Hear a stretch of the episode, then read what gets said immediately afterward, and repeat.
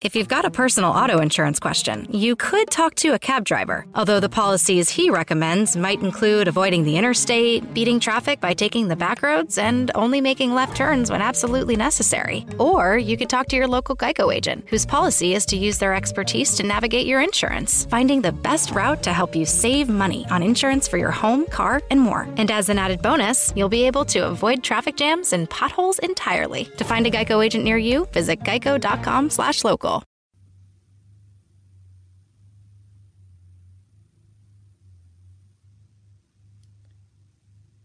Carissimi amici e amiche, eccoci qua, benvenuti e benvenute per questa diretta di PsyLife. Sono le ore poco più delle 21, martedì, e oggi parliamo di autostima, un termine molto importante per la vita delle persone. Aspettiamo pochi minuti, così diamo l'opportunità ad altri amici di potersi collegare e di poter condividere quindi gli argomenti di questa serata. È importante che questa diretta live non sia solamente un mezzo di comunicazione passiva, no? Ma voi siate comunque attivi, che mi facciate delle domande, così l'apprendimento potrà essere maggiore per entrambi, no? Vedo che qualcuno si sta già collegando.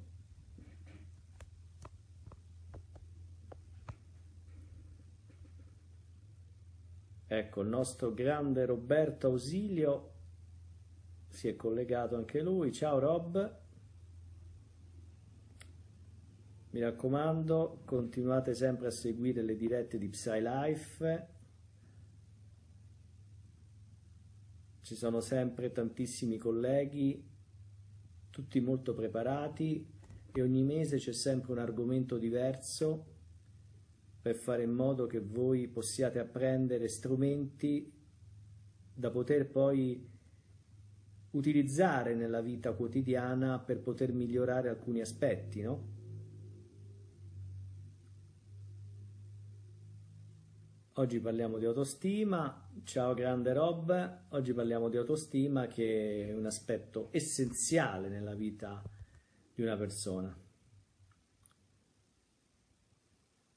Quindi, come detto prima, mi raccomando, siate sempre bene attivi qui su PsyLife, nel leggere post, video e dirette live, dove PsyLife praticamente è un contenitore dove potete prendere quello che vi serve per la vostra quotidianità, gestione dello stress, autostima, relazioni con il vostro partner.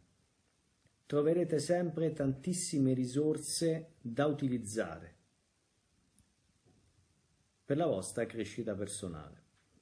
L'importante però poi è che non rimaniate solamente su un aspetto teorico, perché il cambiamento poi avviene con l'azione. Bene, io direi che possiamo iniziare in questa serata sull'autostima. L'autostima è una componente importantissima nella nostra vita. Diventa un fulcro. Se vogliamo realizzare degli obiettivi a cui teniamo, è importante avere una buona autostima. Una buona autostima ci permette anche di godere di questi obiettivi, no? E di avere una vita piena di soddisfazioni.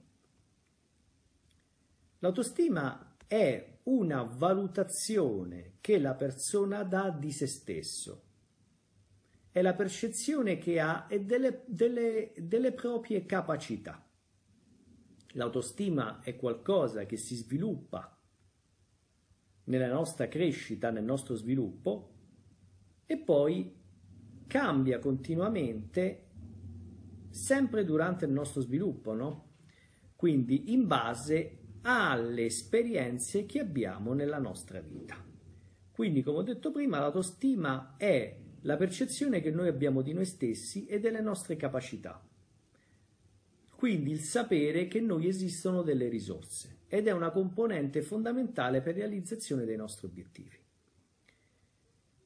Come nasce una buona autostima e invece una bassa autostima? Fondamentali sono le prime esperienze, ad esempio quelle che facciamo in famiglia. Buonasera Rita. Quelle che facciamo in famiglia, no? Si dice che da genitori ipercritici e ansiosi nasceranno figli molto, appunto, insicuri, no? Quando in famiglia ci mandano il messaggio che l'ambiente è pericoloso e dobbiamo stare attenti, attenta quando attraversi la strada, non dare confidenza, non farti giudicare male, sicuramente il bambino apprenderà che il giudizio altrui è importante. Quindi apprenderà che lui vale in base a quanto viene giudicato dall'altro. Quindi ci sarà un'inibizione nelle sue esperienze. Gli verrà dato anche il messaggio che tanto ci siamo noi che ti proteggiamo, quindi il concetto di rassicurazione. Questo quindi impedirà lo sviluppo di libera autonomia del bambino, che quindi vivrà sotto una campana di vetro, e purtroppo questi aspetti negativi poi si vedranno la luce quando saranno adulti, no? L'altro aspetto sono i risultati scolastici. Sicuramente avere dei risultati scolastici di non buon livello è un aspetto che può attaccare la stima del ragazzo. Poi ci sono i rapporti con il proprio gruppo dei pari, ecco, non essere accettato ad esempio dai propri compagni o essere preso in giro, non so, per il proprio aspetto fisico. Questi aspetti, questi elementi possono influenzare la crescita del ragazzo, così come anche le prime esperienze sentimentali. Magari un ragazzo che mostra interesse per un adolescente che mostra interesse per una ragazza ma viene rifiutato, ecco, questo rifiuto può segnarlo per svariati anni successivi, no? Quindi può inibire i futuri tentativi di relazioni amorose. Poi ci sono anche le esperienze lavorative. Invece una buona autostima nasce quando abbiamo dei genitori che permettono lo sviluppo del ragazzo, che sanno insegnare l'aspetto della capacità di essere già di quanto che il mondo praticamente, che sanno mandare dei messaggi propositivi, no? Che sanno dosare un gesto, sanno dosare la giusta protezione ma dare anche la giusta libertà, e sanno già insegnare un certo grado di responsabilità, mandano messaggi propositivi. Quando poi il ragazzo riesce ad avere buoni risultati scolastici, quindi riesce anche ad avere buoni risultati a livello sportivo, riesce a socializzare. Quindi diciamo che i messaggi che ottiene, che riesce ad avere durante il suo sviluppo, sono fondamentali per la sua crescita positiva e per ottenere risultati propositivi. Come poi si mantiene questa autostima o si può sviluppare anche successivamente? Ci sono molte risorse, ok, su cui avere mantenere una buona autostima. Ad esempio, apprendere un modo giusto di pensare, apprendere una modalità di pensiero che ci porta a comprendere che il giudizio altrui è relativo, mai assoluto, che il fallimento non esiste. Alcune cose nella vita possono non riuscirci bene, ma noi non falliamo mai come persona, che noi abbiamo delle risorse e bisogna lavorare su questi aspetti, che è importante rimanere centrati nel qui e ora e non andare nell'inquietudine del futuro, nel senso di colpa del passato. Ma poi diviene di fondamentale importanza fare azione.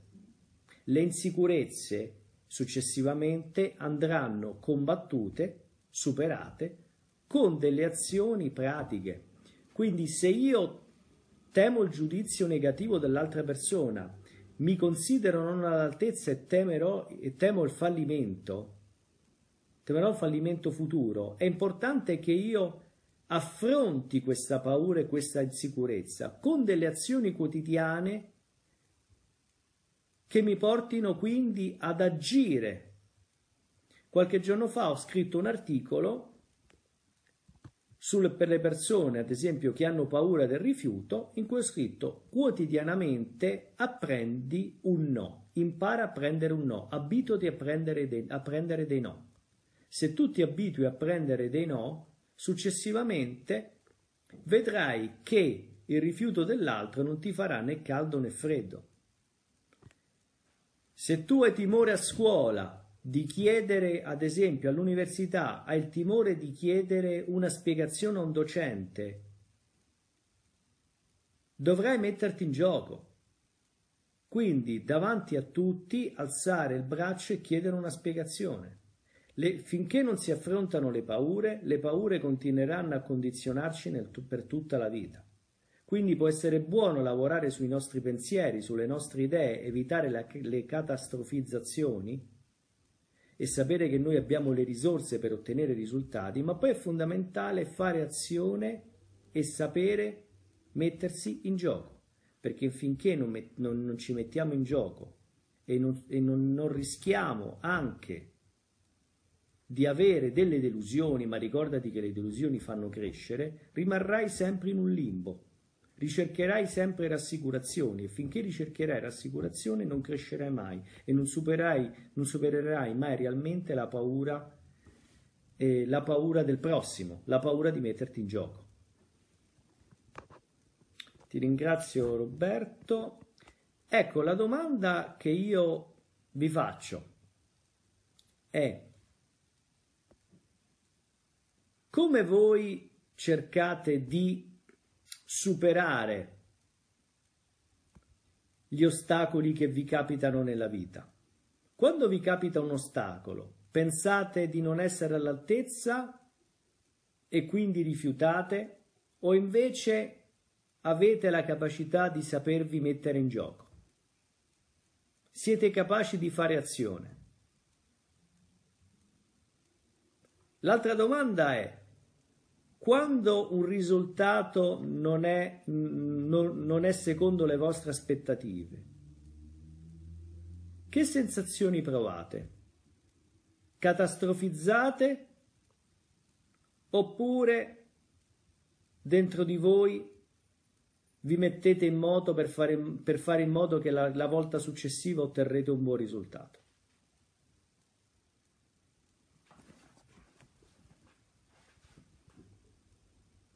Come vivete quindi l'azione che mettete in campo, il risultato?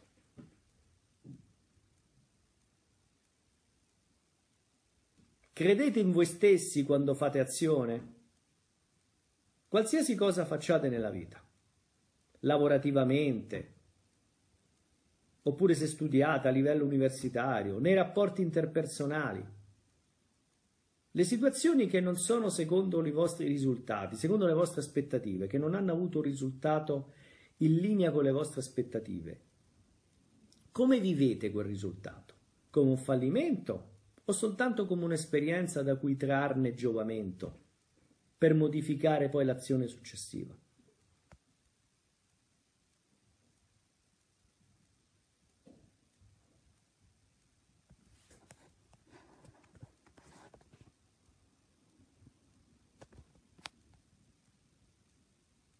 Dai, non siate timidi, raccontatemi com'è la vostra autostima e come reagite di fronte a dei risultati non in linea con le vostre aspettative in determinati campi della vostra esperienza.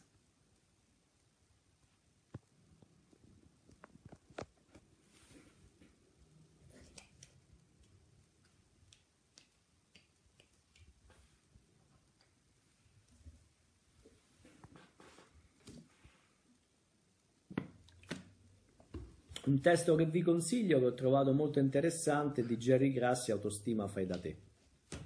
Dà degli ottimi esercizi per affrontare e prendere di petto le situazioni.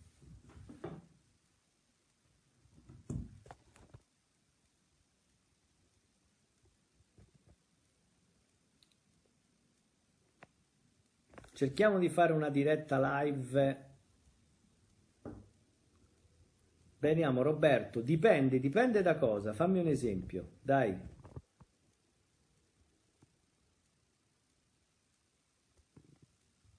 Ok, arrabbiarsi può essere buono, ok? Basta però dopo non denigrarsi, ok? Bene, ok, va bene anche prenderla sportivamente. L'importante è partecipare. Sì. Mi è piaciuto molto perché comunque esce un po' troppo dalle belle teorie e va molto sul pratico, no? Ok. Come ho detto prima, una riprogrammazione mentale, non è un termine che mi piaccia molto, però utilizziamolo, è buono, va bene. Quindi modificare i nostri pensieri disfunzionali con idee più funzionali per la nostra autostima, va bene, ok? Però poi è importante fare azione, perché l'autostima si acquisisce quotidianamente con le esperienze della vita. Non può esserci imposta da altri, ma sono l'esperienza che facciamo noi nella quotidianità.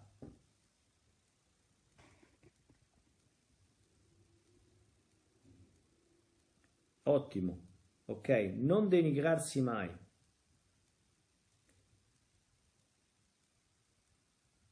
Allora, scusa Rita, leggo la tua domanda. Ovvio, non sempre, la maggior parte dei casi cerco di mandare messaggi positivi a me stessa, tipo ce la posso fare, se sto vivendo delle problematiche. Grande Gerry che sarà presente al Festival di Psicologia. Va bene Rita, ok, giusto. L'importante, ecco, avere un minimo di autocritica è buono, però se poi ci denigriamo inibiamo la nostra azione. E oltretutto, ad esempio, una caratteristica di una bassa autostima è il troppo perfezionismo. Siccome ho paura che la mia azione non sia all'altezza della situazione, allora tengo tutto sotto controllo. Tutto deve essere fatto in una certa maniera. Soltanto allora mi sbilancerò e farò azione.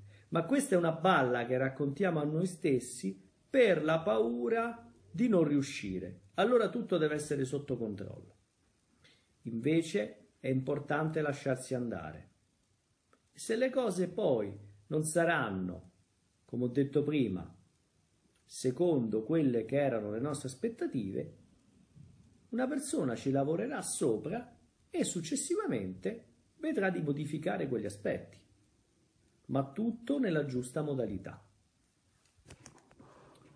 Allora, c'è una domanda di Nunzia, leggo la tua domanda Nunzia. Dottore, buonasera, io cerco sempre di farmi scivolare tutto, anche nel campo lavorativo ed emotivo, sia familiare e in tutto. Bravissima Nunzia, fai ottima ottima questa tua strategia, ok? Vai bene, bene così.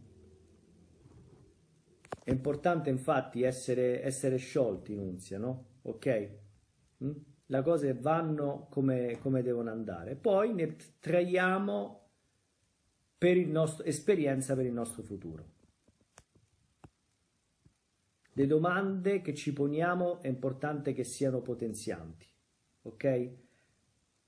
Farci delle domande depotenzianti: e se fallirò? E se non riuscirò? E se andrò male?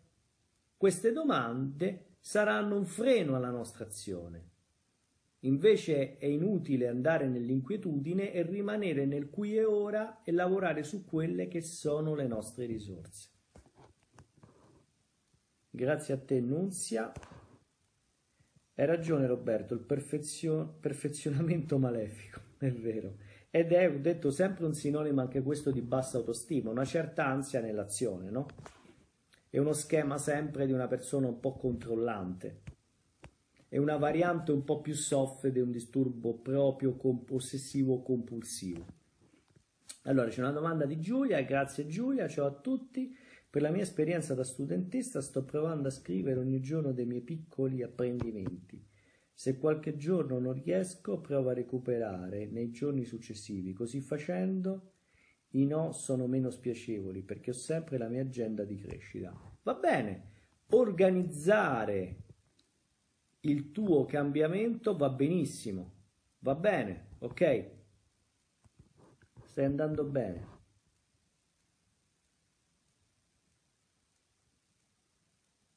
Allora, non giro la videocamera perché l'altra volta mi avete detto di non fare i video in verticale ma in orizzontale, perché poi c'era una difficoltà a scaricarli, quindi li sto tenendo in orizzontale.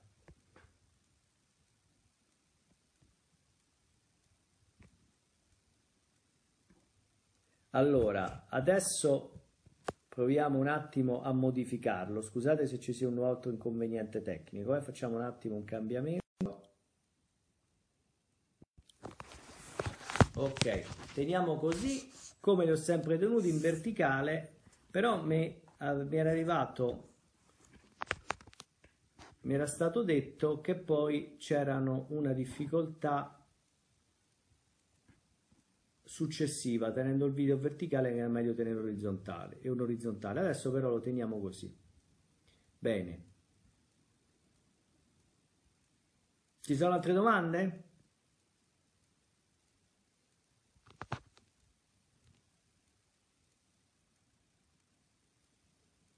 Bene, quindi come ho detto prima, l'autostima è qualcosa che si acquisisce sul campo, con le vostre azioni.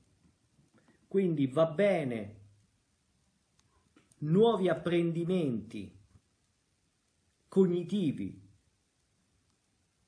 che ci permettono quindi di lavorare su noi stessi. Ad esempio, un bel libro secondo me per acquisire una buona autostima è un libro molto datato degli anni 70 del Dyer, Le vostre zone erronee, che è un bellissimo libro dove veramente si può apprendere un nuovo modo di pensare. Non so Roberto se tu l'hai letto, sicuramente farà parte sarà nella tua libreria. È un bellissimo libro e anche lì importante poi non rimanere a un livello solamente così culturale o di pensiero, ma poi fare delle azioni. Anche lui nel suo libro scrive esattamente questo: se tu hai paura del giudizio dell'altro, mettiti realmente in gioco. Che ne so, vai al bar e passa davanti alla fila. Se c'è il sole e sei in macchina, accendi i tergicristalli. Esci con l'ombrello aperto.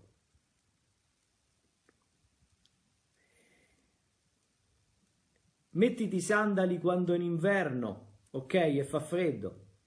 Bene. Ti suggerisco di leggerlo, Roberto, perché è un libro veramente, secondo me, è uno dei migliori libri di self-help. In assoluto. È uno di quei libri datati che però hanno sempre una corrispondenza odierna, come potrebbe essere quello di Harris, tipo io sono ok e tu sei ok, no? Però poi è importante, un limite che tante volte trovo nelle persone è che si fanno una cultura enciclopedica sull'autostima, però poi nella quotidianità inceppano nell'azione. Invece è importante superare questo ostacolo. Tu cambi realmente dopo che sperimenti sulla tua pelle. Bene. Allora la prossima volta ti farò delle domande specifiche per vedere se l'hai letto. Anzi, poi ti suggerisco anche di fare un video di recensione su quel testo, ok?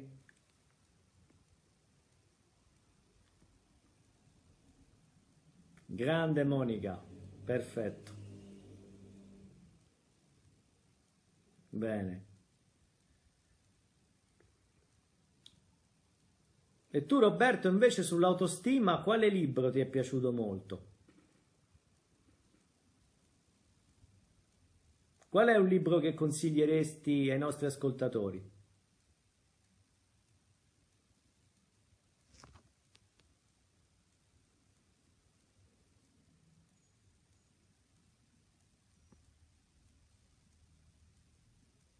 Certo, certamente, videocorso sull'autostima, certo, certo.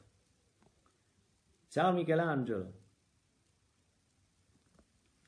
Vediamo, c'è un'altra domanda di Nunzia. Dottore, io caratterialmente sono in buona compagnia, solare e decisa sulle mie cose, specie con gli altri, ma quando voglio un consiglio da qualcuno non sono mai capita come vorrei io.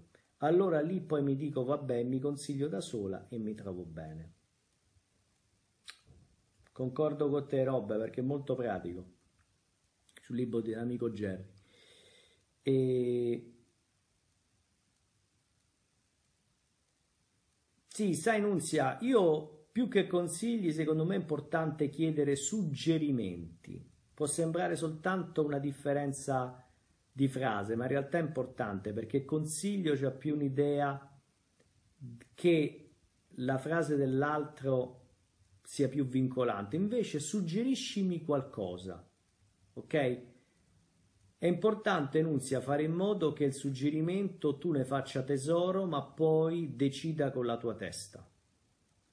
Quando tu dici non mi sento capita, è perché tante volte le persone hanno difficoltà ad immedesimarsi nel mondo dell'altro, ok? Quindi comprendi questo aspetto. E secondo me un'altra cosa che ti suggerisco, vedi, do un suggerimento, non un consiglio, è quello di chiedere, di non chiedere troppi suggerimenti in giro, ma solamente a uno al massimo due persone, quelle che sai che ti potranno essere più di aiuto nel risolvere la tua problematica.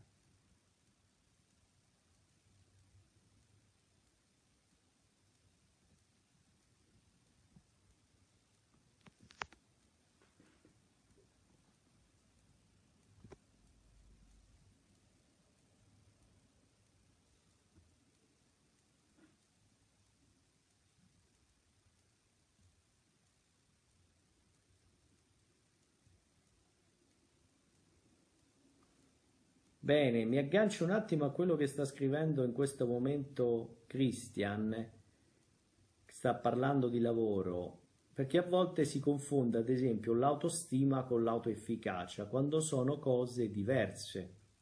L'autostima è legato alla percezione che la persona ha di se stessa, che è diversa dall'autoefficacia.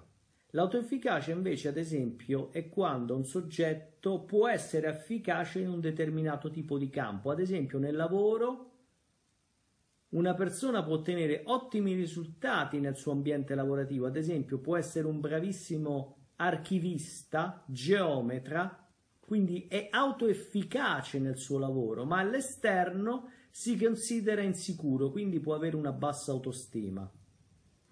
Io posso essere un bravo agente immobiliare, quindi so vendere bene un immobile, ma poi però sono inibito nel dire al barista che il caffè non era buono. Quindi in alcuni campi possiamo eccellere e sentirci sicuri perché siamo nella nostra zona di comfort, ma fuori da ciò ci sentiamo insicuri. Così come si può avere una buona autostima, cioè sapere di essere persone con un proprio valore, una risorsa, ma non sentirsi autoefficaci in un certo campo. Ad esempio, io posso dire a me stesso, io so di avere delle buone risorse, ma non mi sento autoefficace, non lo so, nella matematica. Io non potrei mai fare essere un professore di matematica, perché la matematica non mi è stata insegnata bene, non l'ho recepita bene e per me è un problema, ok? Quindi autostima e autoefficacia sono cose diverse. Si può avere un'alta autostima e una bassa autoefficacia, e invece un'alta autoefficacia e una bassa autostima. Si può avere comunque anche basso entrambe o alte entrambe.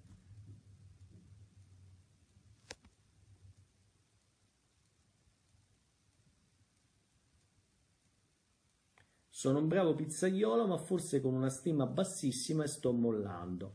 Anche qui, Christian, concentrati nel tuo lavoro. Se tu sei di essere un bravo pizzaiolo, trova le risorse nel tuo lavoro, no? Perché ti piace farlo. Apprendi, no? Studia, tante cose sulla pizza, prendi sempre cose nuove, ok? Concentrati su quell'aspetto. Dopodiché lavora esternamente sulla tua autostima, nell'apprendere risorse e nel fare azioni che ti permetteranno di crescere con te stesso. Di strumenti ce ne sono tanti. Se ti rendi conto che non riesci a fare quel salto di qualità, ti suggerisco anche di provare con delle consulenze psicologiche o terapeutiche, se già tu non le stia facendo, no? Ok? Però ricordati che l'autostima è qualcosa di importante che si può benissimo apprendere, ok? Come ho detto prima, l'autostima è qualcosa che si acquista nella quotidianità. Ok, lavora su questo panico, Christian, ok? Lavora su quest'ansia che hai, sull'attacco di panico. L'attacco di panico con la giusta psicoterapia si può risolvere anche in 7, 8, al massimo 10 sedute, ok? Però decidi di metterti in gioco e fallo. Certo che ti dà fastidio, allora sai che ne puoi uscire. Non sarà facile, ma ricordati che tutto è difficile prima, tutto sembra difficile prima di diventare facile, ok? Mi raccomando, mettiti in gioco, dai che le prossime dirette live voglio sentirti dire che stai molto meglio, ok? Stai già facendo un lavoro terapeutico, Christian?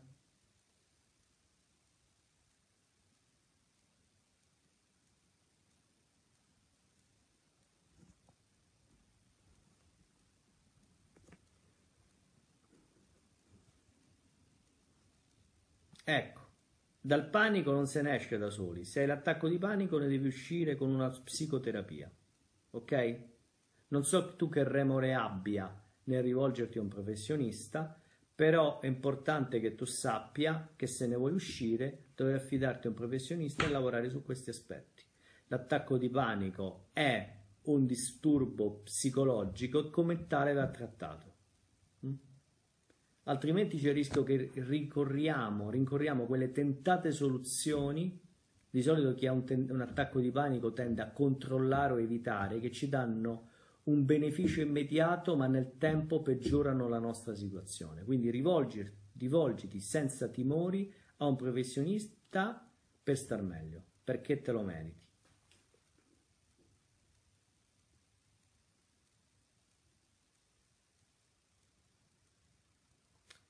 Ma in questo caso, Christian, non c'è un bisogno di venire in diretta. Qui stiamo facendo un lavoro generale sull'autostima, ok?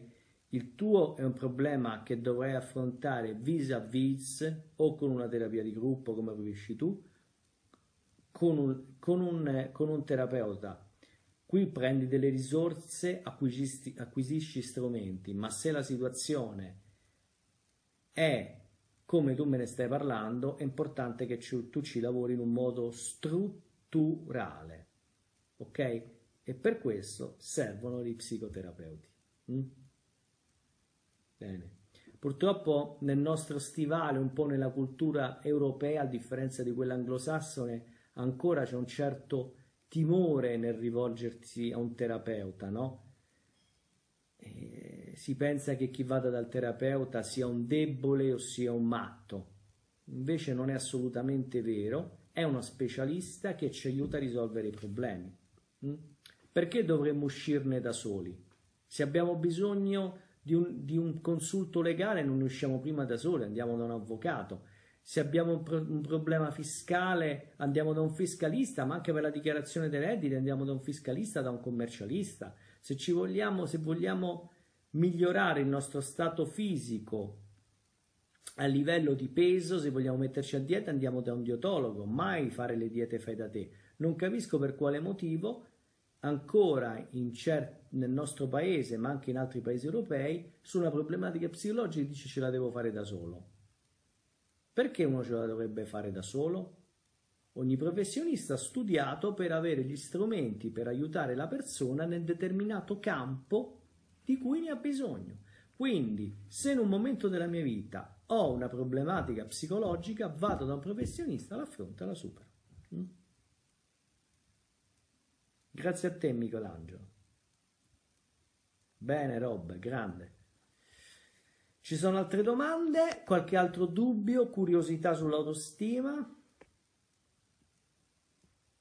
Un'altra esperienza che magari mi volete raccontare?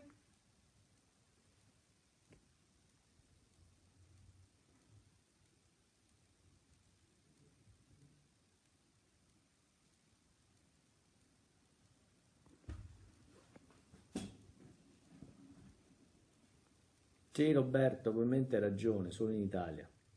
Meno male che con l'avvento dei social, dai, la cultura psicologica sta entrando sempre di più nelle case degli italiani.